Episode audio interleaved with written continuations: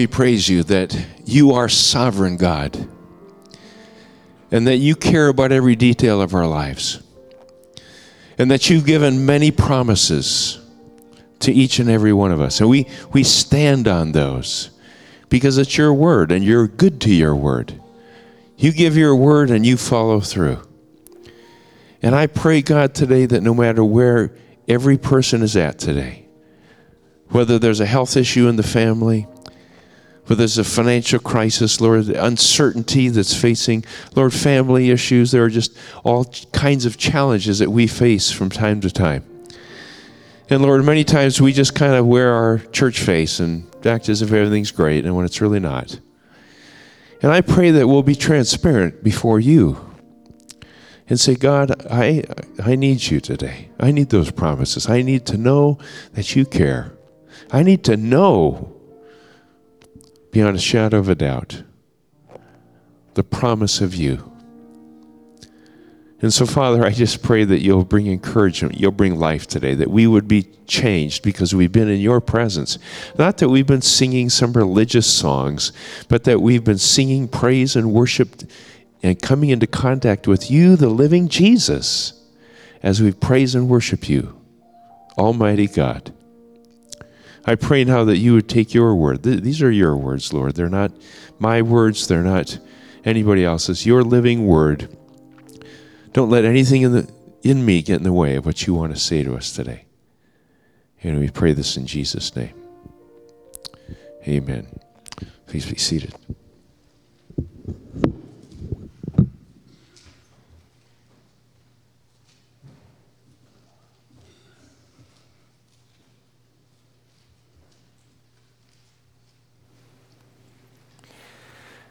How many of you, as you look back over your life, can recall the most frightening experience of your life? Okay, I see that hand. May have been a near, can you pull me up just a bit, maybe a little bit more? A near miss in an automobile, a plane ride through turbulence. It may have been a war experience. Maybe it was a time you were picked up by the police. Or sleeping through your alarm and realizing that today is your math final. One of my most frightening experiences happened to me when I was age five. My parents were missionaries in Japan, where we were living at the, at the time, and I remember clearly because my two older brothers had just gone off to boarding school and I had just dropped out of kindergarten. That's another story. There was this dog. There was this dog that lived down the street. This was no ordinary dog. He was a championship fighting dog who, according to reports, was the reigning champion in all of Japan. This dog was big, he was ugly, he was mean-looking with a bulldog-like face, very tough and very menacing. At our house, we had a big Akita Husky as our pet, and this dog had attacked our dog not once but twice. And both times had chewed off part of his ears. Mike Tyson studied fighting from this dog. Most of the time, this dog down the street was kept chained in the backyard behind a lock gate. And the bottom of the gate was about, there was about twelve inches off the ground, and we could peer under the gate and we could actually see the dog. So my two older brothers and I, being good missionaries we were, attempted to build relationships with the Japanese neighbors by teasing their dog. Now, it's great fun to torment a monster as long as he's chained up. And we loved watching him take a full steam running at us, reaching the end of his chain and being jerk silly. It was, we thought it was great fun. Well, this particular day, I was all alone. My brothers are gone. I was just out playing, standing in the middle of the street, hanging out. As I looked down the street, I suddenly got that sensation, you've had it before, that someone was behind me. Then I heard this low, low rumble. It was a growl.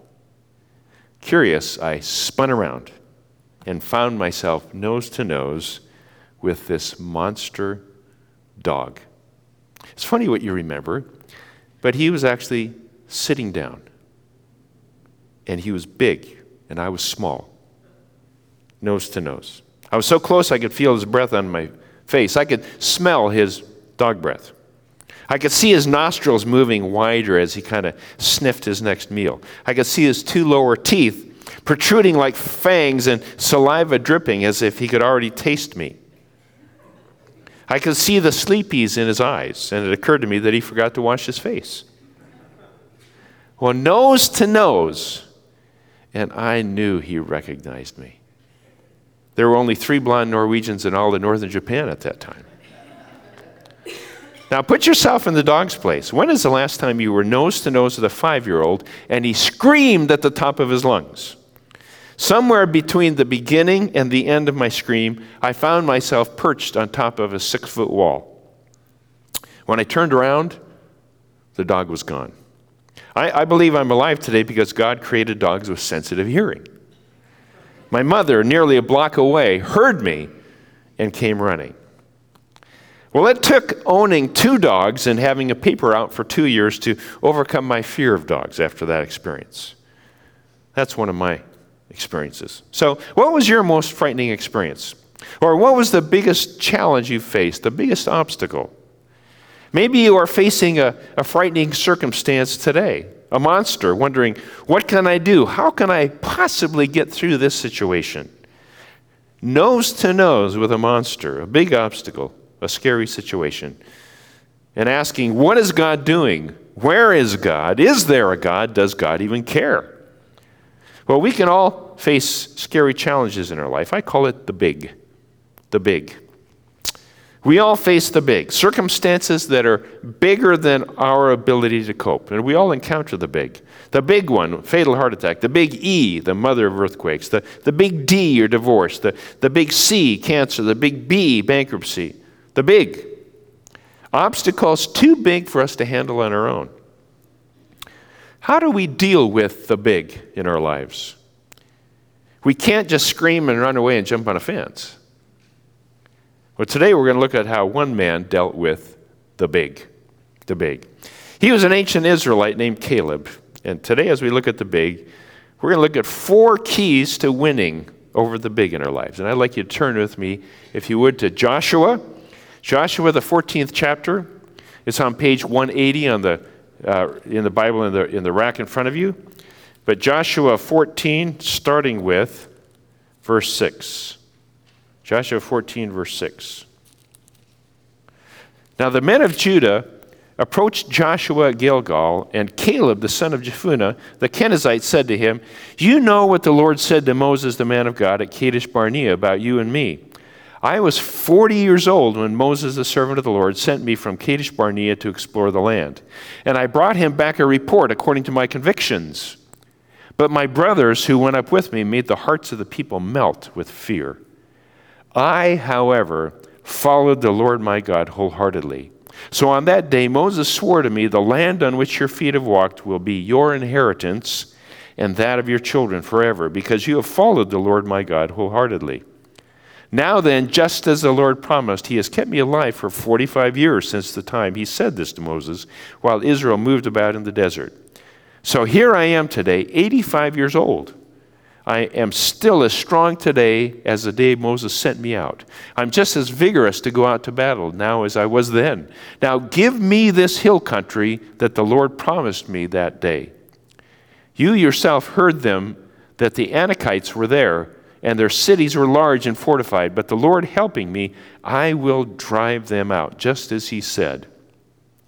Then Joshua blessed Caleb, son of Jephunneh, and gave him Hebron as his inheritance. So Hebron has belonged to Caleb, son of Jephunneh, the Kenizzite, ever since, because he followed the Lord, the God of Israel, wholeheartedly. In verse fourteen of the next chapter, from Hebron, Caleb drove out the three Anakites. Caleb was an ancient Israelite, not because he was eighty-five years old, but because he lived in a time of history when Israel was conquering Canaan, the area known as Palestine.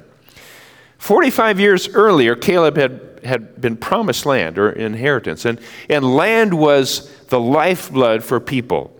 This was largely an agrarian culture, and the economy of Israel was based on land and its ability to support the people economically. There was only one problem with Caleb's promised land. someone else had the land. And not just anyone, giants, giants, Anakites. Talk about the big. This was it, literally the big. But Caleb had so much faith and confidence in God that not only did he welcome the challenge of beating the giants out of their land, he asked for it. He asked for it. So how did Caleb deal with the big in front of him? And what difference does it make to us today in dealing with the big in our lives? Four keys. Key number one, remember. Remember. Remember God's acts in the past. In chapters twelve and thirteen of Joshua, before this chapter, we find a list of thirty-one powerful kings that had occupied the land of Canaan. And Israel, in God's strength, had just subdued, destroyed, and devastated all thirty-one of them. And Caleb had just come through that, all of those battles. Caleb had witnessed God's incredible power. He was flushed with victory. He remembered. He remembered. But there's more. forty-five years earlier, as we look back into the book of Numbers that he refers to, chapters thirteen and fourteen of Numbers, we discover that Caleb had made remembering a part of his lifestyle, remembering God's acts. Caleb was one of the twelve original spies who scouted out the land of Canaan for Moses. Caleb, along with Joshua, presented what we call the minority report that said, we can defeat the giants in the land. We can. That's the positive report. The majority report said, we can't. We can't. Why was Caleb so positive back then? Because he remembered.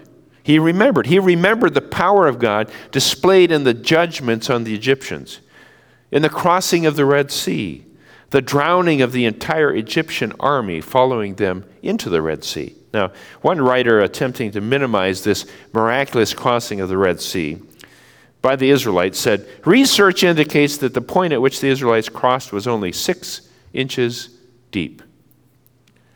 Wow. Can you imagine the miracle of drowning the entire Egyptian army in six inches of water? Doesn't matter how you look at it. It's still a miracle. Of course, we know different. Caleb remembered. And remembering builds faith. Faith to overcome the big. Alan Redpath writes, sometimes in the course of human experience, it is good to sit down and reflect on what has been conquered by the grace of God. To recall where God has triumphed.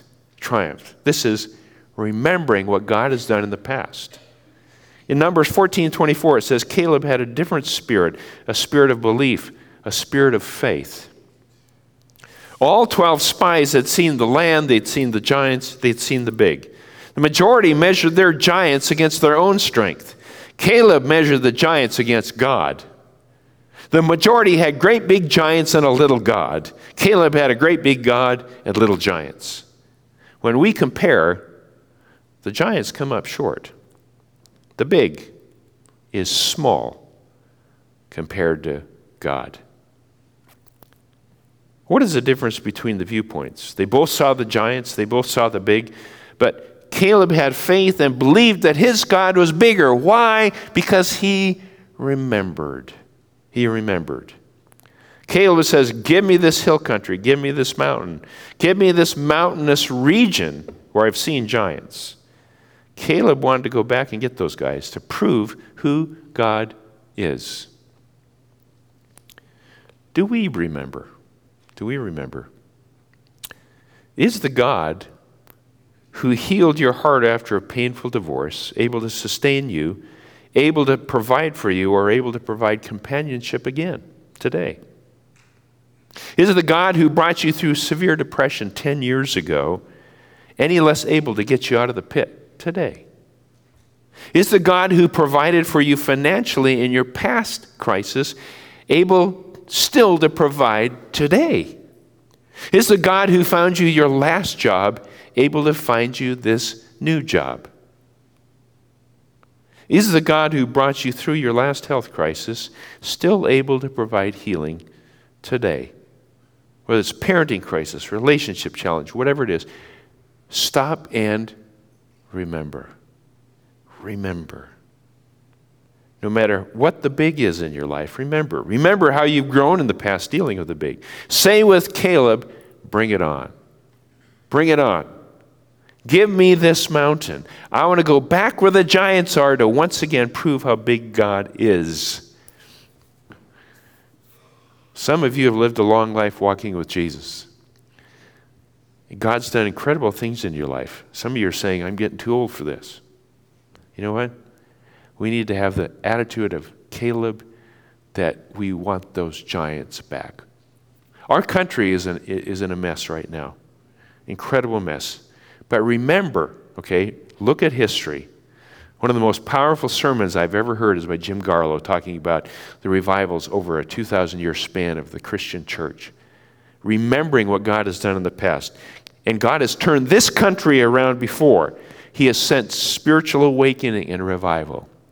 Remember, because he can do it again. He wants your participation in that. You're not too old. You're not too young. You're just right. Remember. Believe again. The second key to winning over the big is wait. Wait. Wait for God. Wait for God's timing. Wait for God's timetable. Wait for God's direction. Caleb was forty years old when God, through Moses, had promised him his portion of the land. Now he is eighty-five years old. That's a long wait. In verse ten, it says, now then, just as the Lord promised, he has kept me alive for forty-five years since the time he said this to Moses, while Israel moved about in the desert. So here I am today, eighty-five years old. Wow. This guy had patience to wait. Why? Because he had faith. He had faith. He believed God would fulfill his promises. And I can imagine Caleb, as Israel wandered in the wilderness for forty years, saying, God, these are the best years of my life. I'm at my greatest strength. These are my, my greatest potential. And I'm wandering around the wilderness with all these faithless people. Have you ever said to God, God, these are the best years of my life. Why am I still waiting? And one by one, all his friends and acquaintances, all that were his age, died. They were gone. Only he and Joshua were left. Patience, waiting. How would you like to be one of the two oldest men in, in an entire nation? Still waiting. There was a pastor who received a birthday card from one of his congregants. And it said this, in the beginning, God created the heavens and the earth. Open it up and it asked, so tell me, what was it like? Don't ever send me one of those. So Caleb still waits forty-five years after the promise. His strength is undiminished as he waits. Now, I don't know about you. I hate to wait, whether it's grocery lines or ticket lines, traffic, bank lines. We have instant everything, so we're not good at waiting. After remembering how God demonstrated his power in the past over the big, sometimes he has us wait for a reason. In nineteen eighty-three, Judy and I moved from Cedar Rapids, Iowa to Seattle. Judy was in Seattle with, with Brittany, who was almost two years old. And I had a cousin who had agreed to help me load and drive the twenty-four foot Ryder truck cross-country to Seattle from Cedar Rapids, Iowa. Since we were young back then, we decided to drive twenty-four hours straight through. You know, how many of you still do that? Okay, okay, not many. How many of you have never done that? Yeah, I know, you guys have been as crazy as I am, but anyway. twenty-four hours straight through. And it was December. It was December. At three in the morning, we had just stopped for gas in Ellensburg in eastern Washington. It was five below zero. One mile out of the truck stop, I heard a boom, and the truck started to pull to the right. I thought, oh no, I'd had I'd had blowouts before. It was a blowout. And I pulled off to the shoulder of the interstate and parked on the shoulder. I mean, I was tired. I was frustrated. It was cold. We were three hours away from Seattle. I was mad. I was mad at God. I said, God, where are you when I need you? I walked and hitched a ride back to the truck stop. My cousin, who stayed with the truck, assured me to keep the motor running and keep some of those plants of Judy's alive. I said, don't let those die. Keep them alive. Well, have you ever tried to get a Ryder repair on the phone at three a.m.? It's not a pretty picture. You know, adding to frustration was I couldn't get anybody on the phone. And so three hours later, at six a.m., finally I got somebody on the phone and I got action. And they, they sent out a tow truck with a replacement tire to get us back on the road. Finally, by eight a.m., a five-hour delay, okay? I'd been up for a long time by this time. Five-hour delay, we hit the road again. We had not gone ten miles when we began to see what we had missed. Cars and trucks by the dozens, dozens in the ditch, stuck in snow, turned over. It was a mess. And what I realized was that the night before, an ice storm had come over the mountains and created incredibly treacherous black ice. Nobody knew it was black ice. They didn't know it was coming. The pass finally had been closed to traffic.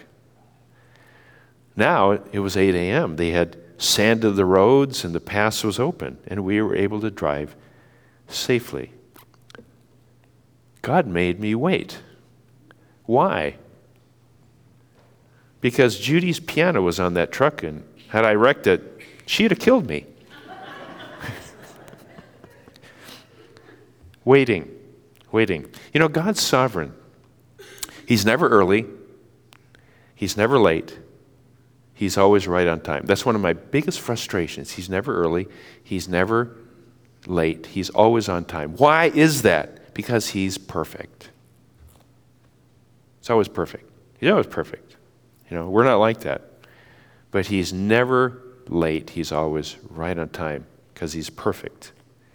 Waiting demonstrates dependence on God. I cannot do it. Waiting demonstrates faith, looking at God, because he has the solution. A waiting demonstrates trust. Maybe I'm not ready for the solution yet. Maybe God has some more work to do through this big in my life. Maybe God really is in control and his timing is best. Sometimes God makes us wait because we're not ready for the big yet, or the big is not ready for us. God is in control. He keeps his promises, and sometimes we just have to wait for his promise, whether that's a salvation of a spouse or healing from a disease, salvation of a child or a parent, restoration of a marriage.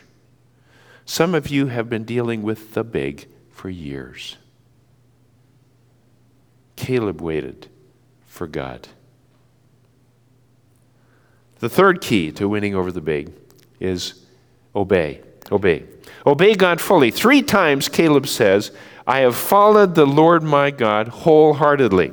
And this is not just obeying a set of written rules. This is about the character of God, the concerns of God, the wishes of God.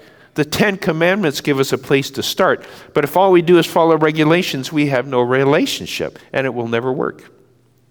Jesus said that all these exter- external acts, following the rules and regulations, are just an empty effort. Because it's about relationship. It's about our heart. It's about what's on happening on the inside. And when we are lined up with God in relationship, then we automatically, supernaturally, do the right thing as part of our nature. Our heart is changed. That's why he says, obey wholeheartedly. Wholeheartedly. Then our obedience is an effort to please a God we love rather than appease a God we fear. Let me say that again. Our obedience is an effort to please a God we love rather than an effort to appease a God we fear. Following God, God wholeheartedly means it's from our heart. We obey with a joyful heart. When we face the big, it's crucial to know God, know God's will, know God's character, know God's concerns, know God's wishes, and hear God's voice. Then do them wholeheartedly. Then he'll take care of the rest. We must first be possessed totally by God before he can possess all of us. Matthew six thirty-three sums it up. This is my life verse, my favorite verse. Seek first the kingdom of God and his righteousness, and all these things will be added to you. The fourth key to winning over the big is take action. Take action. Just do it. Verse twelve says, the Lord helping me, I will drive them out, just as he said. See, we remember, wait, obey, and take action. Now notice dependence on God followed by personal action. This is not a passive faith, but an active faith. driving the enemy out. Ephesians two, eight through ten says, "For by grace you have been saved through faith, and this is not from yourselves. It is a gift of God, not by works that no one can boast. For we are his workmanship created in Christ Jesus to do good works which God prepared in advance for us." Salvation is by grace through faith. Works or action are the result of salvation. James two seventeen says, "Faith without works is dead." Faith produces works. We don't earn that right standing before God, but when he changes us, when we're saved, come into a relationship with God, the result is action. The result is works. To win over the big, take action. Drive the enemy out. Failure to drive the enemy out will result in less than total victory. And you may need to drive the enemy out of your homes by turning off immoral T V shows or movies. Driving the enemy out by putting a filter on your internet connection. Drive the enemy out by cleansing your mind and instead filling your mind with the Word of God. Drive the enemy out by setting your priorities straight, by prayer and fasting. Drive the enemy out by stopping gossip at its source. Drive the enemy out by concentrating on the positive, the victories, not negativism, defeatism, or criticism. Look at the good, not the bad.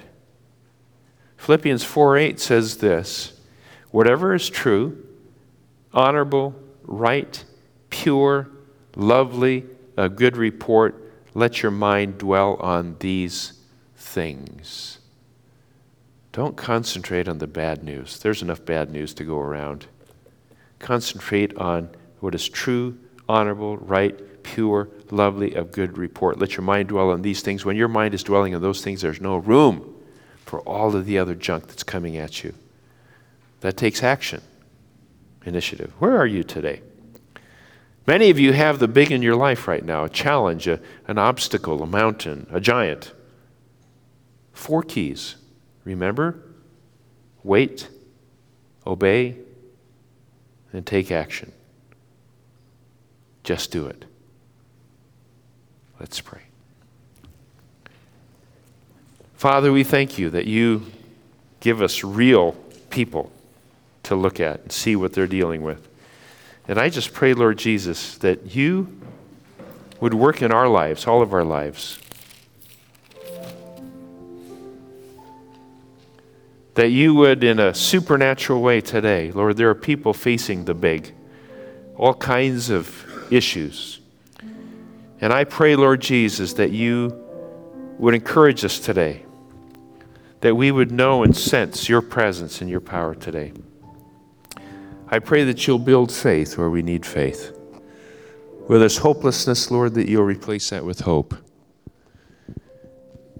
And God, that we would leave encouraged, knowing that whatever big we face, you're there and you're faithful. I'd like to take a few moments. We're going to stand in a minute and sing "Great Is Thy Faithfulness." And if you're dealing with a big this morning, I'm going to invite you to come and stand, kneel, whatever, and there'll be somebody here that will pray for you, with you. We believe in answered prayer. So as we sing "Great Is Thy Faithfulness," if there's a big that you have in your life or someone else's life that you want to pray for and join with somebody, you come as we sing. Let's stand together as we sing. "Great Is Thy Faithfulness." Father, we're asking that your Spirit would bear witness with our spirits that your faithfulness is there, that you have all strength and all power. And I pray, Lord Jesus, that our eyes won't be on human endeavor or human solutions, but we would look to you, because it's only through the power and grace of Jesus Christ that any change is possible. So we just pray, Lord Jesus, that you would assert your power and authority in each of our lives as we surrender to you today, knowing that your faithfulness is great. May the God of peace, who through the blood of the eternal covenant brought back from the dead our Lord Jesus, that great shepherd of the sheep, equip you with everything good for doing his will, And may he work in us what is pleasing to him through Jesus Christ, to whom be glory forever and ever. Amen. You're dismissed.